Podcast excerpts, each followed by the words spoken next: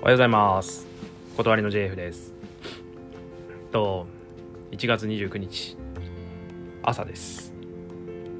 まあ朝起きて顔を洗って あの朝ごはん食べてであのこの後ホテルチェックアウトするんですけどまあちょっと部屋の片付けだったりとかちょっと綺麗にしてでまあいろいろやることやってあとは出るだけです。あのこの後あの楽器屋によって帰ろうかなっていうふうに思っているのでちょっとだけ時間を潰している持て余しているところですね。はい。昨日の夜あれですね。楓があのキーボードの楓がついにこのポッドキャストの沼に 参戦してきましたね。あのなんかねこういう取り組みをやるときにあの俺あのなんとか型ってあったじゃん4つの。あの楓はちゃんとねいろんなことをイメージしてあのなんていうの計画をちゃんと立てるタイプなのね。これはこのポッドキャストだけじゃなくて。であのなんかさすが IT 畑って感じなんだけどなんかすぐに適当にはやんないんだろうなっていうふうに思っていて。でもやってくれて嬉しいなっていうふうに思いました。で やっぱりあれだよね。あの分析型だっけ？なんだっけ？はい。あのだ絶対そうだろうっていうふうに思いましたけどね。はい。ということでまあ明日ライブなんでね今日はその準備をやったりあのもちろんねあの直前の練習だったりもそうなんだけれどもあの明日、まあ、少しなんだけれどもあのライブ出演終わった後に物販とかもやろうかなっていうふうに思っているので、まあ、そういう準備とかねあの忘れ物がないようにあのやったりとか多分今日はそういうことをやるんじゃないかなというふうに、えー、思っています。そうですね。よそ行きの声という話がユリアのエピソードにありましたけれども。俺多分変わんないんじゃないかな。多分そのこれなんなんていうの？マイク越しだからって言ったらあれだけど。配信？ボイス越し？だから生で喋ってる時のなんつうの？聞こえ方は違うかもしんないけど多分喋り方は変わんない気がしますね。まあスタジオとかなんか外で声張れる時っていうのはもう少し大きい声かもしんないけど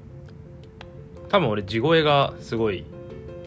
大きいんですよ。大きいというかうるさいんですよね。最近気づいたけどしかも早口。あのねよく言われますね。あの喋るのが早口なのはこれはねもう仕方ないかもしれない。あの小さい頃からっていうよりは何て言うの？なんかその仕事で何かになんなんか自分たちの考えてることを説明する機会っていうのがすごい多くて。であのねこれはそのマーケティングとかそういうのをやってる人ある方が言ってたんだけどなんか人を説得する時にとか説明する時ってちょっと早口なぐらいの方が何て言うの聞いてる側って集中できるらしいんですね。なんかそれを意識して結構なんかゆっくりゆっくり喋ろうとかっていうよりもちょっと気持ち早めにとかっていうのを癖つけてた時があって今は全然そんなこと考えてないんだけどおそらくその結果早口になってしまったんだろうなっていうふうに思いますがなんかみんなのそのエピソードを聞いてると、まあ、ゆったりとしたね BGM になんか心地よい喋りというのかな。そっちの方がいいなっていう風になるので自然にそういうのができるのはちょっと羨ましいなっていう風に 思いましたね。どうも俺の喋ってる内容は説明臭いというか そんな気がします。いや何も意識してないんだけどな。はい。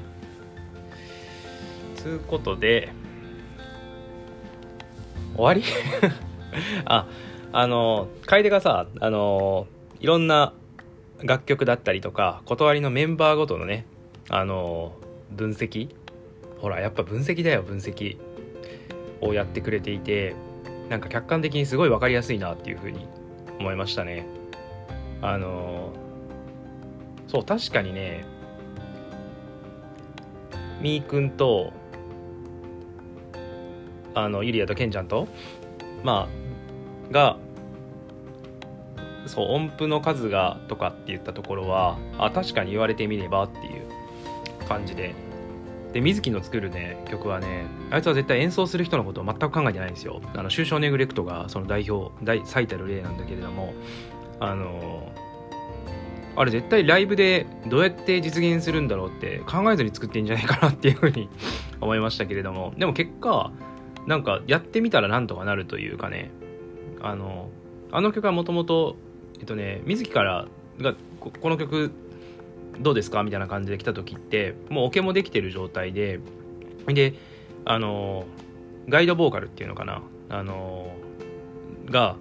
ガイドボーカルじゃないのか？あれは。あのいわゆる初音ミクボーカロイドが歌ってる状態ででもう完成されている状態で持ってきたんだけどあのギターはもちろん生のギターが入っていてあれ確かね音サメっていうあのロックバンドのえっ、とノラ君かな？が弾いたっていう風に聞いたんだけどギターもたくさん入っていてであの審査もすごいたくさん入っていてそうこれはね本当にね特に再現が難しいのはシンセなんだろうなっていうふうに思いましたね。なんかどの音を外してもなんかその曲らしさが失われてしまうというかね。あのちょっと欠けちゃうなっていう感じだからこれをライブで再現再現するって多分大変なんだろうなと思ったけどまあ楓がねすごいいい感じにあのアレンジというかねそのシンセ部分のアレンジをしてくれてなんかライブでもその今のその終章ネグレクトのデジタル感っていうのかな？が、まあ、失われないようにというか、まあ、より迫力を増したアレンジが出来上がってるなという印象がありますね。はい。明日は朝からあれ明日の予定でどうなってたっけ？えー、っとそうです。ライブの本番前はリハーサルが入っていてほいであ これ言っちゃっていいのかな？あの限界チャレンジ断りの「Are You Ready to Rock」あの生放送のコーナーの限界チャレンジの収録を多分明日やるはずなんですよ。なんかね一回この話が断りのグループ LINE の中で出てあの次水木がやる予定なんですけどえっ、ー、となんかライブ前にやりますやりたいですっていう風になってなんかいろんな企画をみんなからアイデアをね募って一回そこで止まってるけど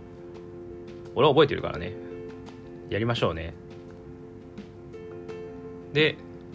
その後はその後はじゃないわ。その次はあれでしょ？ユリアがキャンプをやるんだよね。ベランダで。はい。あのねよく考えたらあの火を使うじゃないですかキャンプって。で多分通報されるんじゃないかなと思うんだけどわかんないね。マンションじゃないかもしんないし一軒家とかだったらね多分大丈夫なのかな？わかんないけどそれがものすごくその周りに他の建物がないとか。はい、まあ、楽しみですね。俺がね水木の限界チャレンジでアイデアを出したのはあのあいつ最近だ俺なんかみんなで撮るとかみんなでライブの前に撮影するっていうのをすっかり忘れていたのかあいつ最近あのお子さんが生まれて多分その公園？児童公園っていうのかな？子供がよく行くような公園によく行ってるんじゃないかなっていうふうに勝手に思ってあの子供が集まってくる公園ってあの遊具があるじゃないですか。でそこであの鉄棒？であの斜め懸垂を100回とか200回とかやってる様子とかシュールでいいなっていうふうに思ったんですけどね。まあどんなものが撮れるのか楽しみです。はい。じゃあ明日まあえっ、ー、とこのコロナ感染者数も非常に伸びている中まあ、結婚すること自体もね僕らも僕らも考えたっていうか僕らはまあやれるんだったら絶対やろうっていう、えー、気持ちは強かったのでなんかどちらかというとね、あのー、ライブをやる側よりも来てくださる方もしくは残念ながら来れないっていう風になった方の方がまあいろいろまあ気苦労じゃないな。なんだろういろいろ考えちゃったんじゃないかなっていう風にあの、思うんですけども。まあステージのね本番中はあの僕ら自身も全力でプレイしたいなっていうふうに思うしねあのその時を忘れて来てくださる方は楽しんでもらえればなっていうふうに、え、思っております。断りのカメレオン担当っていうのがね最初どういう意味なのかなっていうふうに 思ったけど紙の話だったんですね。紙の話。えー、っとね僕はちなみにユリアの髪の色は赤に投票しましたね。赤。特に理由はないです。あのアイコンが赤だったからあこのここれでいいんじゃねえのって 感じなんだけど青が良かったのね。青ね、まあ、今日決めればいいんじゃないのっていうふうに思っております。はい。僕の色はねどうしようかな。俺はでも今のところスーパーサイヤ人2まで今ギリギリいけるかいけないかだからな。気に入るのでしょうね。では今日も一日頑張りましょう。